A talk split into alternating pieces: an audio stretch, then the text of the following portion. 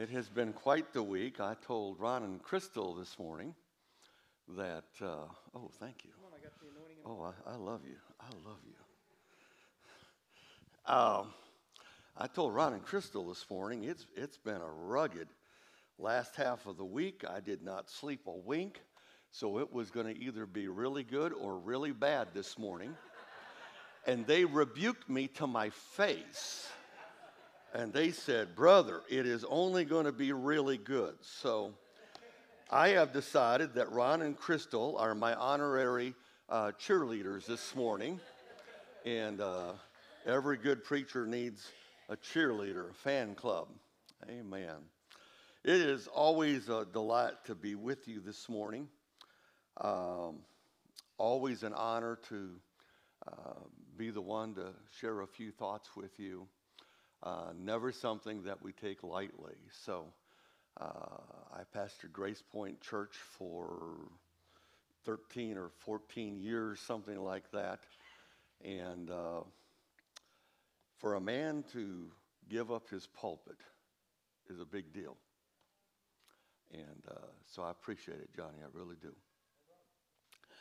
Um, if you have ever heard me uh, minister here before, Uh, you know that uh, culture is my buzzword. Uh, the one another's is my theme.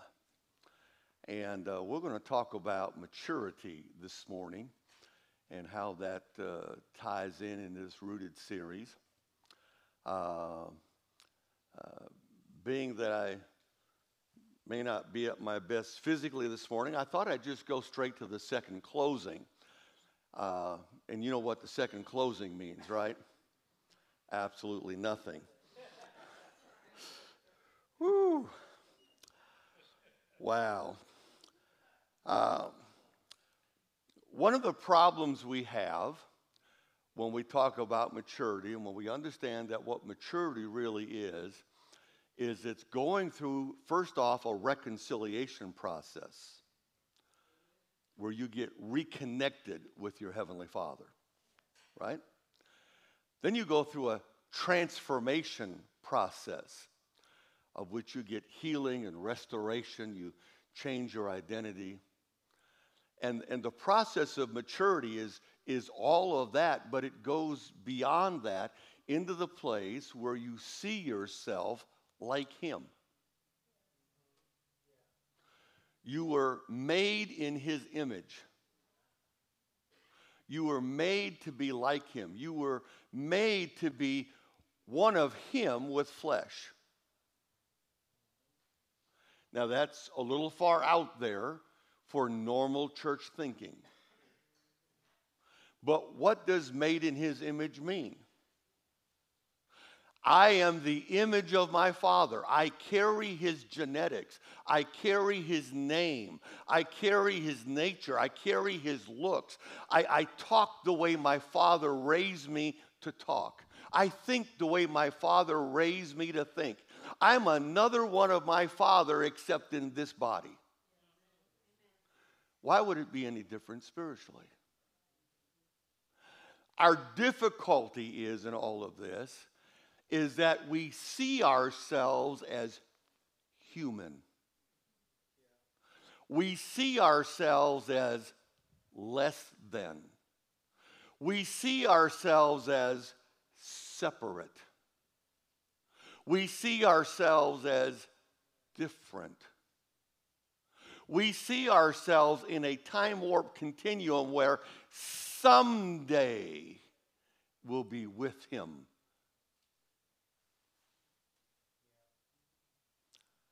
Roy, I told you I was going to step on your toes today.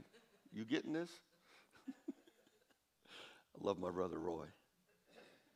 You need someone to pray with you. You just find Brother Roy after service.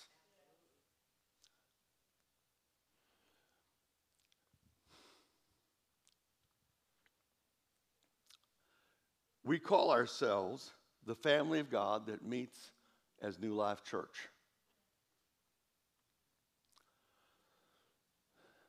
And the first challenge of that is, do we see ourselves as family?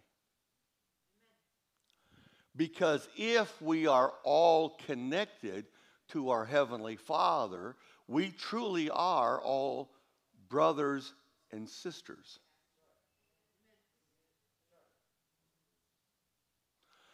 And that's where the concept of the one another's that are practiced within the context, first off in family, comes into play. We love one another. We encourage one another. We serve one another. All the other one another's that go on with that, I'm too tired to think of them this morning.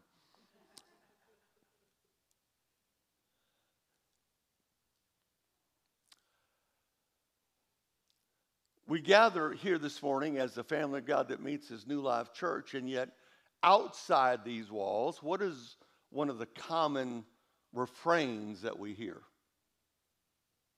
Well, they're just full of hypocrites over there. And this is totally off the message this morning, but let's deal with that concept for a moment. Are they right? Are we? Are we hypocrites? Are we not what we claim to be? Are we not during the week what we look to be on Sunday? Is there a difference in our attitudes, our mannerisms, our behaviors, our relationships, our choice of words when we're gathered together than what there is when we're outside the family meeting?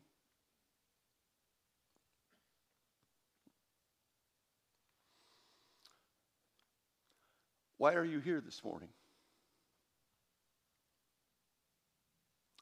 Some of you are here because that's what you've done for forty years. You can't think of anything else, unless you're on a cruise, of being here. This is what we do on Sunday morning.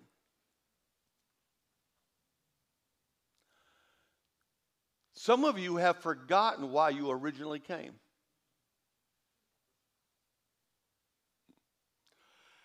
Is there anybody in the building this morning that remembers when you first went to church? You remember that moment in time when you got up and you said, wow. Ouch. Wow. I think I'm going to do something totally out of the box today. I'm going to go to church. I'm going to give up my old way of life. I'm going to become radically changed and different. I will never be the same as today. And I'm going to discover who that person is as I go along the process. That's what I'm going to do. You got your phone out. I started to say Yellow Pages, but I dated myself. You get your phone out, and you start looking up churches, and you start clicking on the little website icon, and you start figuring out, where am I going to go? Oh, New Life, that looks, that, that, that, that, that looks cool. They're not too big. They're not too small. They're not too bright.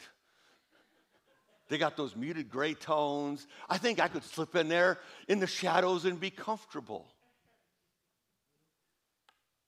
Now, it's probably not how it happened, is it? Probably what happened is you came into a critical life situation. And in your heart of hearts, you would never say it out loud because someone might hear you. But in your heart of hearts, what you said was, I don't know what to do. I don't know how to handle this. Man, I need some help. If there is a God, you know what? I am desperate enough, I will even try church. Maybe it was a divorce. Maybe your spouse came home with lipstick on their collar. Maybe you lost your job. Maybe you gave birth to a baby and it was a disabled child. Maybe you figured out you couldn't handle the drug habit any longer. Maybe you just decided that, that your mannerisms is how you, how you are in your character and how you deal with people. You were just tired of not even being able to have a cotton-picking friend anymore. You're tired of being isolated. I got to find some place that will accept me. and you were desperate enough, you went to church. Now, I know there's fill-a-pew Sundays. Well, there's not fill-a-pew Sundays anymore. There's fill-a-row-of-chairs Sundays, right? There's all kinds of gimmicks to get people to come visit church, and we hope that they get hooked somehow once they get here. But we don't really do much of that anymore, do we?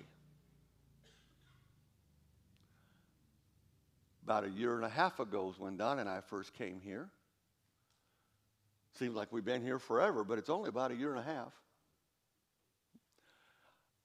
And on a Sunday morning back then, there was only half this many, sometimes less. Between, between COVID and church changes and whatnot, it's exciting to see this many people here this morning. It really is.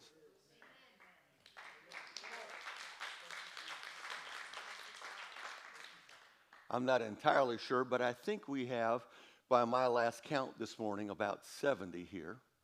And we've had eighty plus the previous four Sundays. God is doing something and moving in our midst.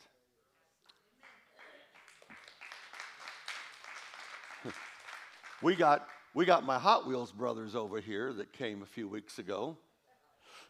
They're incognito because they're not in their Hot Wheels meeting clothes today. You may not have recognized them. Quintessa, we've known for a long, long time. When Quintessa gets in trouble, Pastor Wayne, Mama Donna, can I talk to you?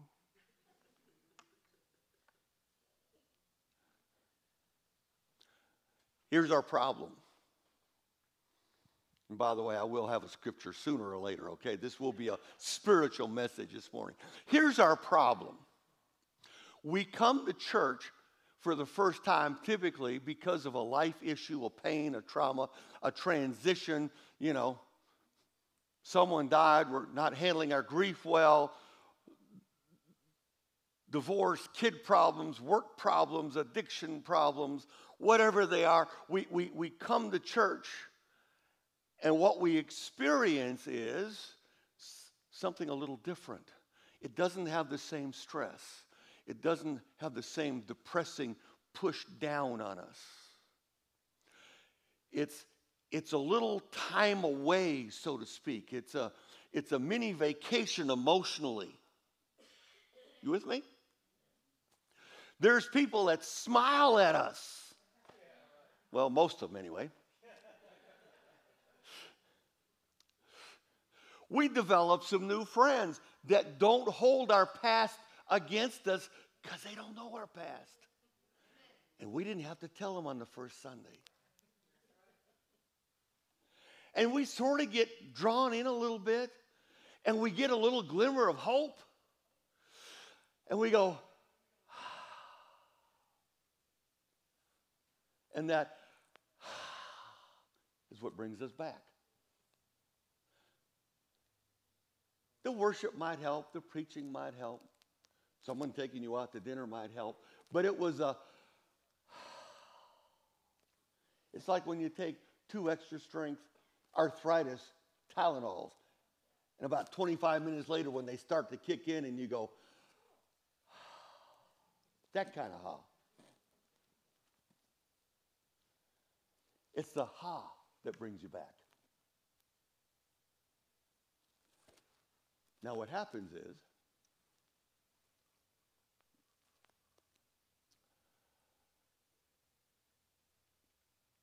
on Sunday number one and on Sunday number two, usually still on Sunday number three, you are all in.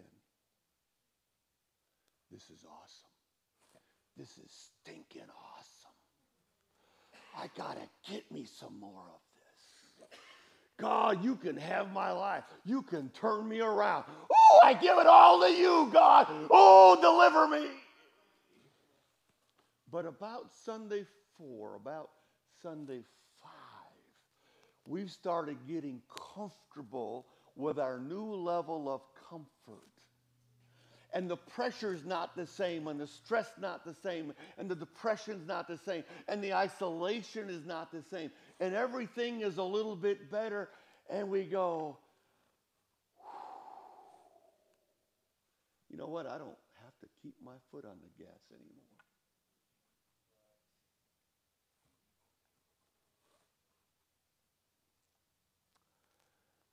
We don't say it out loud to God, because he'd hear us.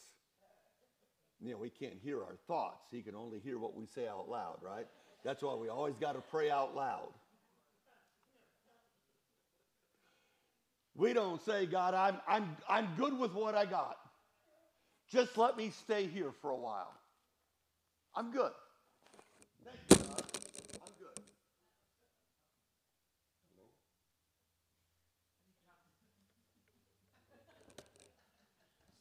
Wow.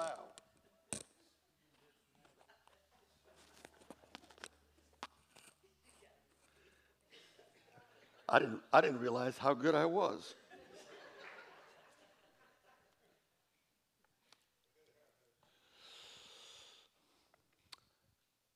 Y'all hear what I'm saying? And we stop pressing through.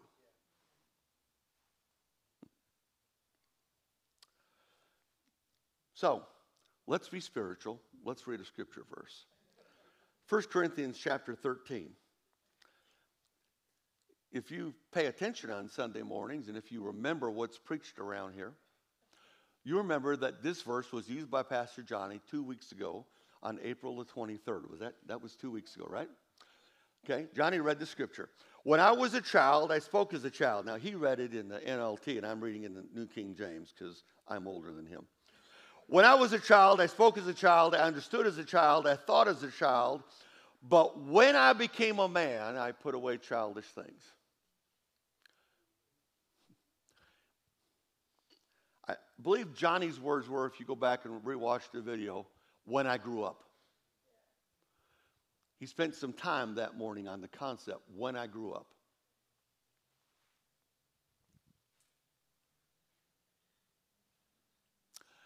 I was sharing with a young man last night the difference between potential and ceiling. Y'all know the difference between potential and ceiling? Potential is God-given. Every man, woman has a capacity to operate in the image of God with certain gifts and callings and talents and abilities, and they have personality that affects that, and God sort of puts that all together in the womb when when he matches you with a mom and a dad, and and and creates this person with purpose, and he puts potential together.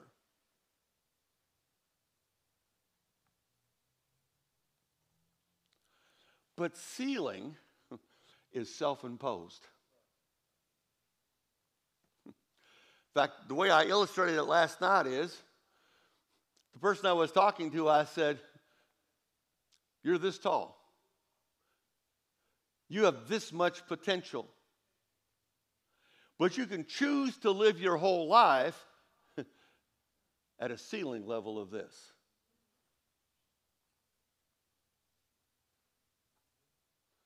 That's your choice. You can come into the church. You can get reconciled to your Heavenly Father. You get some immediate pain relief. You can gather together some hope from your previous state of hopelessness. Go with me? And go, second floor is good. Might be a twelve-story building. Gives whole new meaning to the phrase, their elevator doesn't go all the way to the top. You got twelve-story potential, but you've never seen floors three through twelve. You've never looked out over the city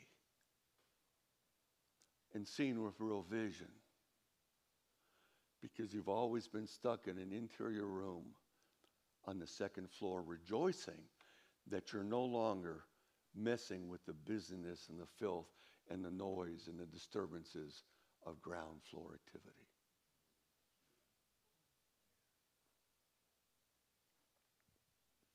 Hmm. Let's talk about, we're going to get really spiritual now. Let's talk about Newton's first law of motion. Or maybe more often called inertia. Okay?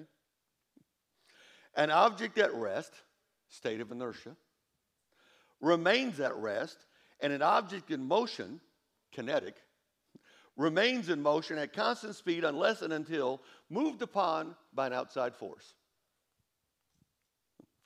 Inertia is simply the tendency to remain unchanged. You know what makes pastors lay awake at night and not sleep? It's not how many people were in attendance. It's not on what the offering was. It's not by who called to complain about the level of the sound or the length of the service. What keeps preachers awake at night is the nagging, weighing thought of looking out at their people and going while they're trying to sleep and seeing faces and understanding their potential and realizing the ceiling that they live in. What we tell people that come to our Grace Transformation House program,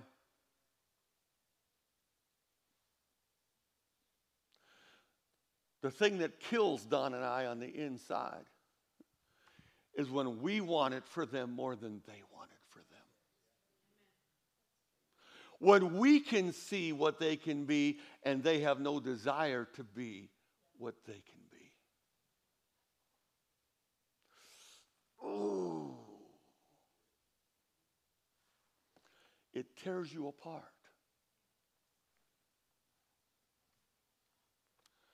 We deal with a lot of these subject matters, by the way, on Tuesday nights at six thirty in our Radical Life Transformation program. And we're into a section right now on healing the hurts of our past. And I would, I would double dog dare you. Thank you. We're going to add you to the cheerleading team. If you have a fractured soul, if you have a fractured home, if you have some fractured relationships, if you're confused about who you really are and what your potential is, I would encourage you, Tuesday night at six thirty, be here. I double dog dare you. Shameless promotion, I know.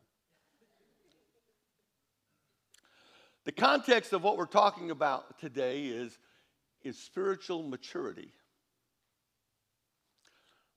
So knowing that I was supposed to start with a joke or some self-deprecating fact about myself, because that's how preachers are trained to preach, right? And I didn't really do that. I got all serious to start with. So uh, we have Newton's first law of motion. So uh, when we talk about the law of spiritual maturity, I thought we'd have the Wayne Newton law of spiritual maturity. Just don't ask me to sing. I only do that in Vegas. One must heal the fractured soul to break the force of inertia, thereby allowing sequential and incremental movement towards emotional and spiritual maturity in Christ. I made that up.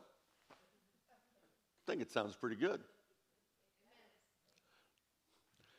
Johnny encouraged you, oh, what, about five or six weeks ago now, to buy a book. I bought the whole series, so I can't remember which book he of that series he, he encouraged you to, to get. But the theme of every book in this series is this.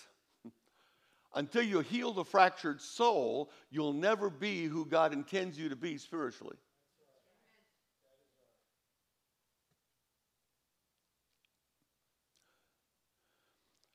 What we find at our house is until you heal the fractured soul, you'll never fully conquer your addiction.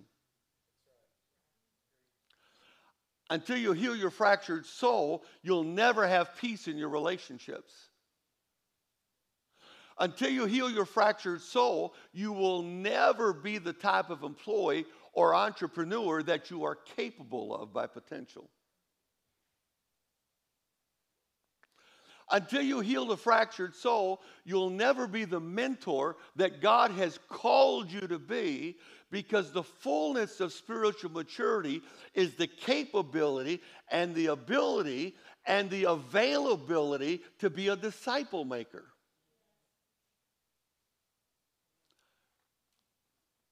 Now, I know I lost a third of my audience right there, because a third of my audience just said, well, Pastor Wayne, that just ain't for me. Well, stop lying to yourself. That's for you. I lost another third of the audience because they said, well, that's what Jesus did, and I ain't he. That's for the pastor and the elders, and I ain't them. And besides, don't you know anything about the priesthood of the believer? They're on their own. Funny how we can twist Scripture to say anything we want it to mean. The truth is, yes, Jesus is the disciple maker.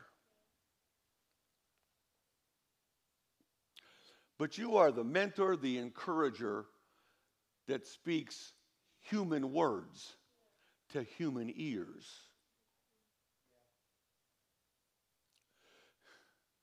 You heard about the little girl that jumped in bed with the mama when the thunderstorm hit, right? And the mama shooed her back to her bed. Don't worry about it, Jesus is with you. Second time, thunderclap hits and little girl jumps back. Mommy, I'm afraid. Oh, go back to bed. Jesus is with you. And the third time, the thunderclap hit, and the little girl jumped in bed with her mommy, and by this time, she's exasperated, and she starts saying, look, I told you, G. And the little girl interrupts her, puts her hand over her mouth, and says, Mama, this time I need someone with skin on.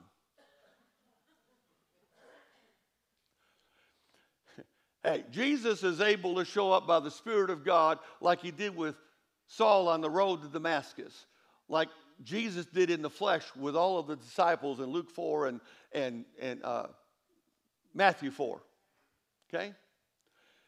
Everybody has ears. Everybody has the capacity to hear his voice, and he speaks to all of us. But how many know we were created in fellowship, to need fellowship? We were needed to need each other. The first thing God made was the family. And what does a family do? A family hugs. That's why we hug around here.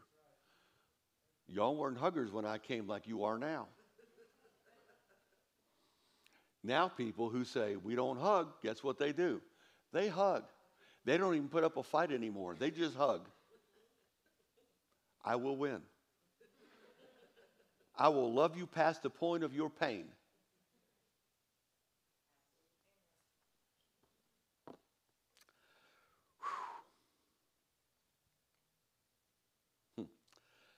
First Corinthians three, one through three, in the E S V says, but I, brothers, could not address you as spiritual people, but as people of the flesh, as infants in Christ. I fed you with milk, not solid food, for you were not ready for it, and even now you are not ready. You weren't ready. Time has gone by. You've had more contact from me. You're still not ready. Even now, you're not ready. What do we have a picture of? We have inertia. We came into church. We became a babe in Christ. We're on the milk. Every week, we have to be reminded God loves us. Every week, we have to be reminded it's going to be okay. Every week, we have to tell you again, God loves you. You're going to get through this.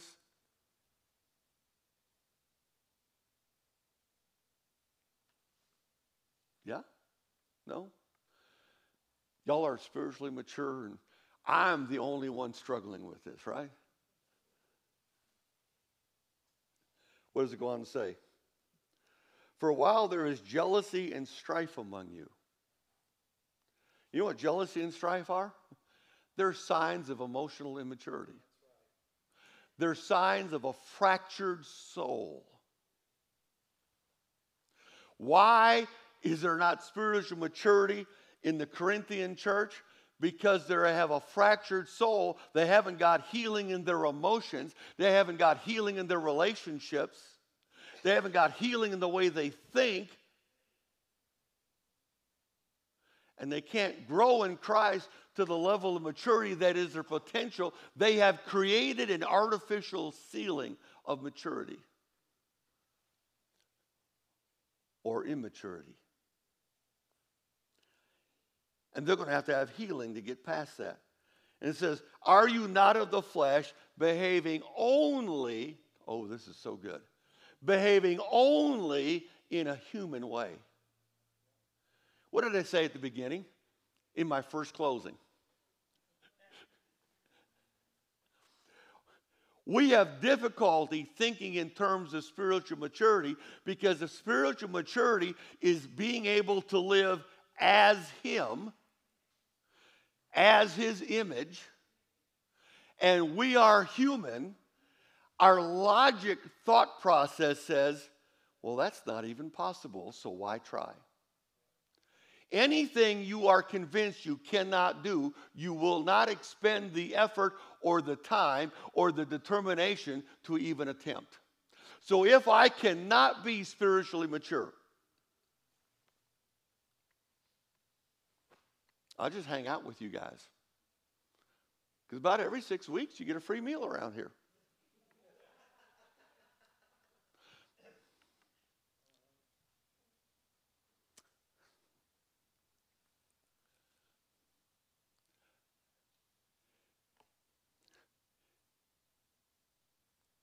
If your concept that you're human and you're not as Him affects your ability to think that you could be a disciple maker,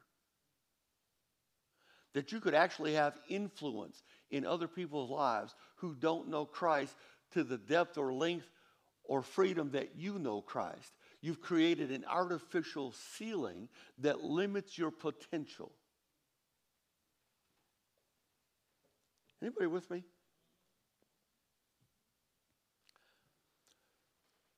So I have come up with what I think are four levels of spiritual maturity. First off, there's the yous. Unaware, undiscovered, unavailable. If you don't know your Heavenly Father, spiritual maturity is unavailable because you are unaware of its existence and you're unaware of your design. The yous. The second level is like the child level. I remember that uh, there was a time in the Gospels when parents were bringing their children to Jesus to touch and to bless. And the disciples were saying, hey man, we got things to do, places to see. We got an agenda to fill out here. Come on. Go away, come again another time. He said, no, let them come. We'll change our schedule. I asked you earlier today, why do you come? Why are you here? Some of you coming on Sunday morning is critically important because you have no real relationship with God on your own in the privacy of your home. And so you come looking for that touch, that feeling that you get while Jeremy's leading worship. That feeling you get when someone hugs your neck across the aisle. That feeling you get as we close the service and you feel the presence of the Lord settling in, speaking to you. But it's like when you leave out of here, that's gone. might get myself in trouble for this, but what's new? What's the draw of a Nigel meeting? And I speak, almost every time I speak, I make some reference to Nigel's meeting. But what's the draw of a Nigel's meeting?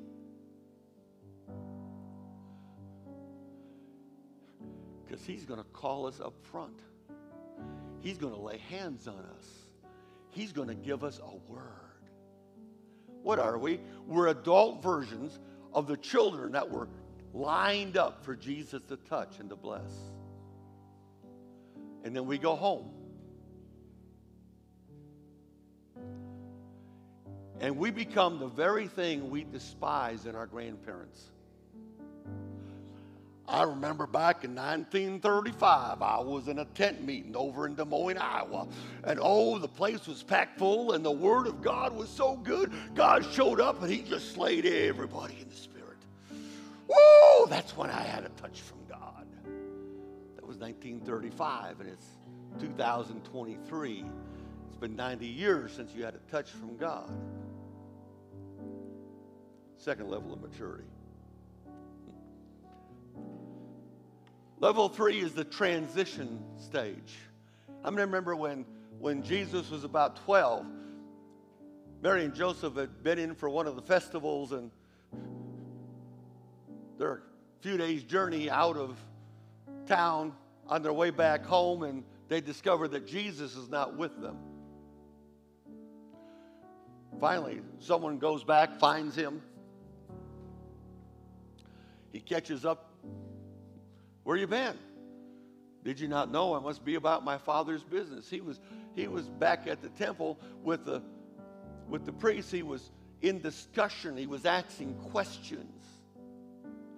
You know, the Jesus that at thirty, that unveiled himself with the calling of disciples and, and the miracle of turning water into wine, happened because at age twelve, Jesus was gathered having a focused discussion on figuring out who he was.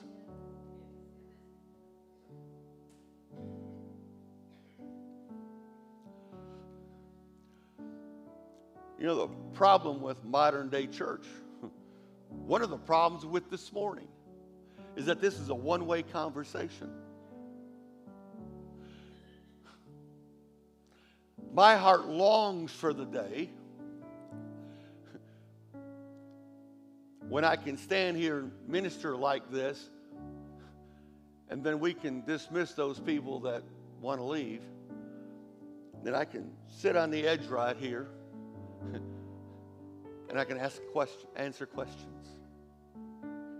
And I can ask you questions. And we can dig deep and to figure out who you are. Because when you know who you be, guess what? Everything that you do flowing out of who you be begins to change. And the problem is we get tired of church because our doing doesn't change, and we deal with this guilt that we're not free and not safe to talk about. My life is not going, I, I've not matured like I thought I would. I, I, I, I Paul said it this way, the things that I want to do, I don't, and the things I don't want to do, I do. Paul understood the struggle.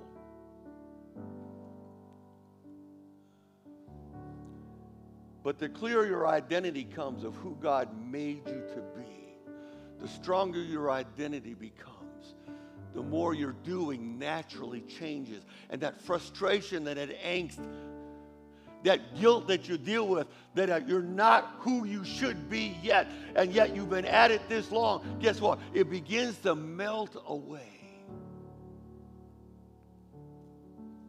Finally, there comes a spot. Not necessarily that you've got it all together, because if we wait till we have it all together, guess what? We probably will never make any serious moves of ministry. But there is a place of being a disciple maker that I think should be the goal for every individual. And maybe not that you've got twenty, thirty folks that you can say, I, I led them into the faith. I led them through re- reconciliation. I led them through healing of their fractured soul. I led them through transformation. I led them into a knowledge of God. I, I created a twenty, thirty more mini-me's. Maybe that's not how it works in your life. But you have influence. You have an example to live out of what you have gained from God, what you've experienced, the transformation in your life, that people will come to you and say, hey, I came home early from my work trip because I didn't go to the golf course and do the eighteen holes with them. And I found another man in bed with my wife. I know you've been through divorce. I know your family's been tore up, and you seem to have it all together. How the H do you do it? Because that's how real people talk. You better be prepared to listen to real talk from real people in real problems and not be offended. Because the scripture says, be ready to give an answer to every man for the reason of the hope that is in you. What it is that God has done in your life has been done because that's what God wants to do in your life. His nature and character wants to heal everything that's in you. But the other side of that coin is he does that in your life because he needs your voice to say, this is what God does. Trust him.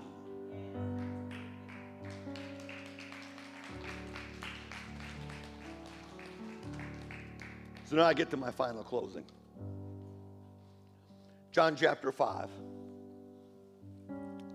There's a paralytic at the pool of Bethesda. Y'all remember the story? Been there a lot of years. He was stuck in a state of inertia. I know he had a fractured soul, if for no other reason than when Jesus asked him why he was still there, the man said, I have no man. He had enough relationship to get him there. He didn't have enough relationship to get him from there.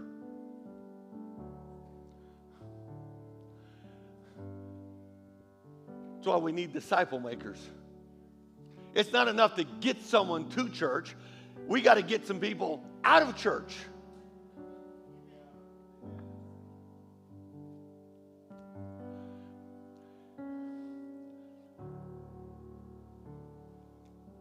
Here's the thing we have to analyze for our individual lives. How long have you been in the place you are? I don't care what level of spiritual maturity you think you're in, in your own self-judgment this morning. How long have you been in that place?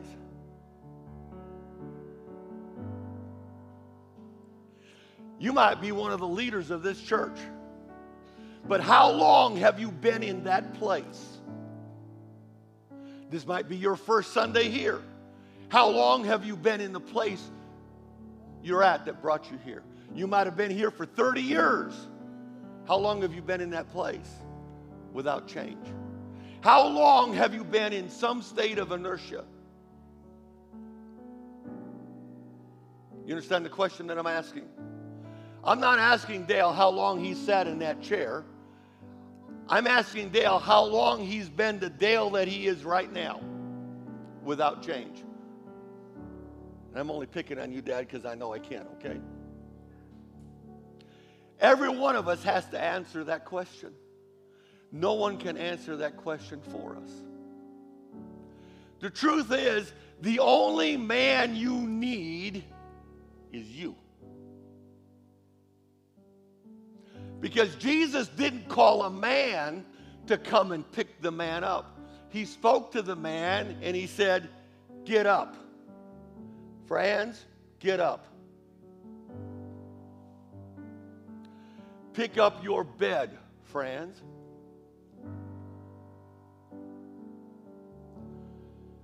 Now go from this place.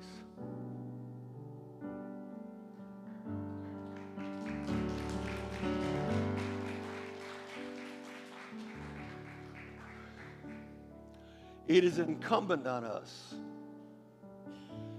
to take our comfort zone.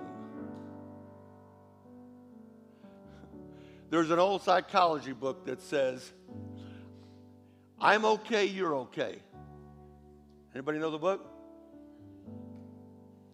I'm okay, you're okay. The problem is when we put the truth serum in us, I ain't okay.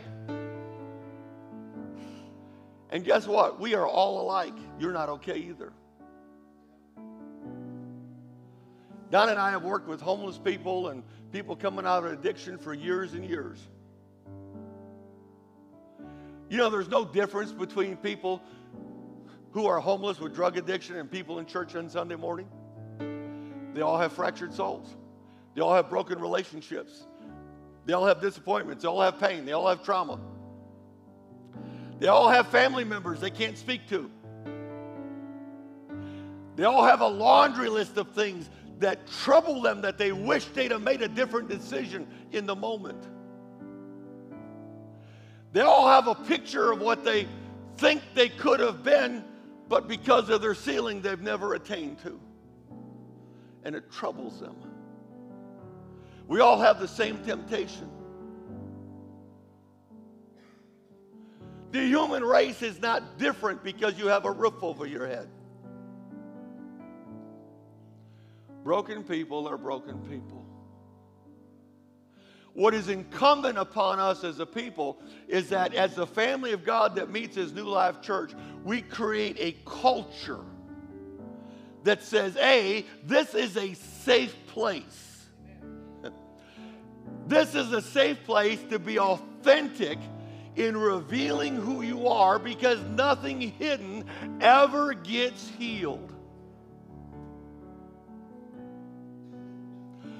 This is a place to have authentic relationships that we know we are all in the fragility of the flesh, but we have all been called to live not as humans, but as Him. The goal is for every one of us to gather together and say, it is no longer I who live,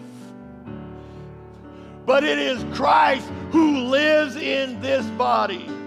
And I am His thought. I am His love. I am His voice. I am His care. I am His compassion. I am His integrity. I am His healing. I am His wholeness. I am His hope. I am His voice in the darkness of this world.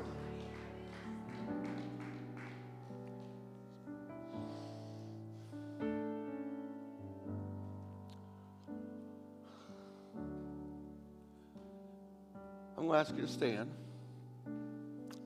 Bow your head for a moment. I'll tell you what time it is. It's eleven fifty-seven. The Golden Corral already has a line, so you might as well just hang out here and love on your family and love on God. Wait till the line goes down, okay?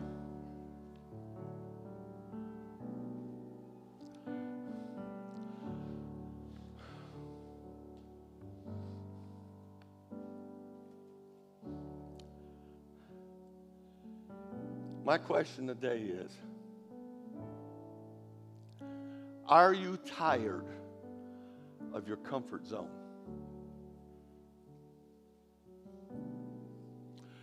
Are you tired of doing church in what I call Sunday face?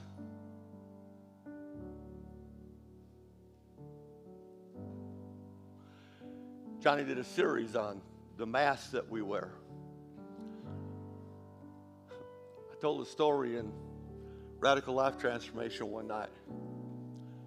My mother, when she was a deathbed asthmatic and medications for asthma weren't like they are now, she could be in blue lips and blue fingernails from lack of oxygen, not be able to turn her head on the pillow because she was so weak from lack of air. She could take all her inhalers, she could take her medicine, and in ten minutes, my mother could rise up out of the bed in near superhuman strength. And whatever she was upset with on the inside whatever she was thinking about on the inside, whatever trauma had risen up to the surface in that moment, when she arose in that human, superhuman strength, she could go after my father. Now, understand, my mother was a godly saint. But there was a season of my mother's life when she wasn't there in her spiritual maturity, and she was a very fractured soul. Are you listening to me? And one night, I saw my mother rise up in a rage, screaming, accusing my father of being more loyal to his folks than he was to her. That hadn't happened to anybody in here. We don't have any of those type fights. And if we did, we'd never know about it, because we do what? We come to church with Sunday face. I saw my mother literally claw and scratch flesh off my father's back. I saw my mother, who a few minutes earlier couldn't lift her head off the pillow, rip my father's undershirt off his back. I saw my mother pull a towel bar out of the wall and beat my father across the shoulders and the back of the head with a towel bar until she exhausted that superhuman strength. She collapsed in the bed. And my father went to the bed and laid hands on her and prayed with her. Audrey, I love you. Audrey, I love you. Audrey, I love you. It's going to be okay. I need you to hear me. Audrey, I love you.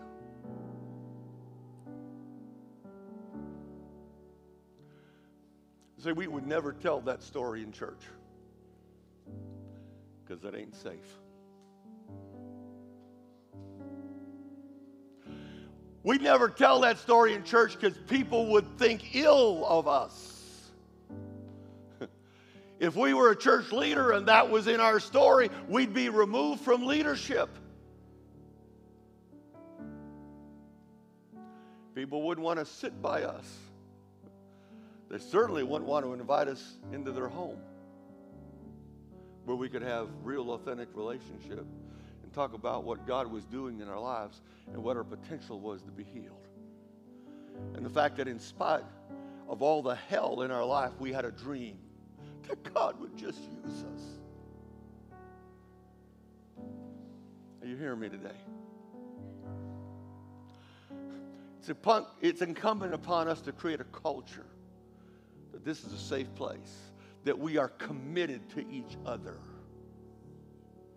and that we are going to encourage each other to go on with God, to be all that God has called each one of us to be. And if it means making a confession, to get it out in the open, to begin the wellspring of healing to rise up and that says, you know what, I got an anger issue. I got a root of bitterness. I have a control issue. You know what? I was in love with my wife thirty years ago when we got married, but for some reason, I talk to her like a dog now, and I don't know why. There's something in me that's got to be fixed. Brother, would you pray with me? Brother, would you remember me? Brother, would you encourage me? Brother, can I count on you? Two are better than one, because when one falls down, the other can help them up. What kind of people do we want to be? What kind of people are we this morning?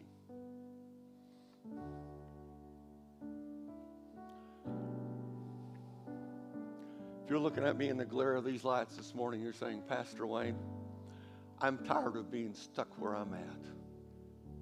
I'm tired of wearing Sunday face. I'm tired of having a fractured soul. I'm tired of a self-imposed ceiling. I, I, I'm tired of not being able to function in a place of ministry I know God has, has called and set me apart for.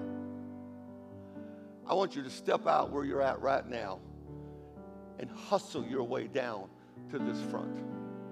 You're tired of being in the place you're in. It's time to pick up your comfort zone. It's time to move your address to a different place that says, I want all that God has for me. I want to be healed from the beginning of my first trauma to the one that was most recent. I want every root of bitterness pulled out of me. I want some real relationships. I want to be able to hear God's voice above the voice of self-condemnation and guilt. If nothing else, I want to be a safe place for someone to talk and to visit. Have I touched base with anybody in here this morning? Step out.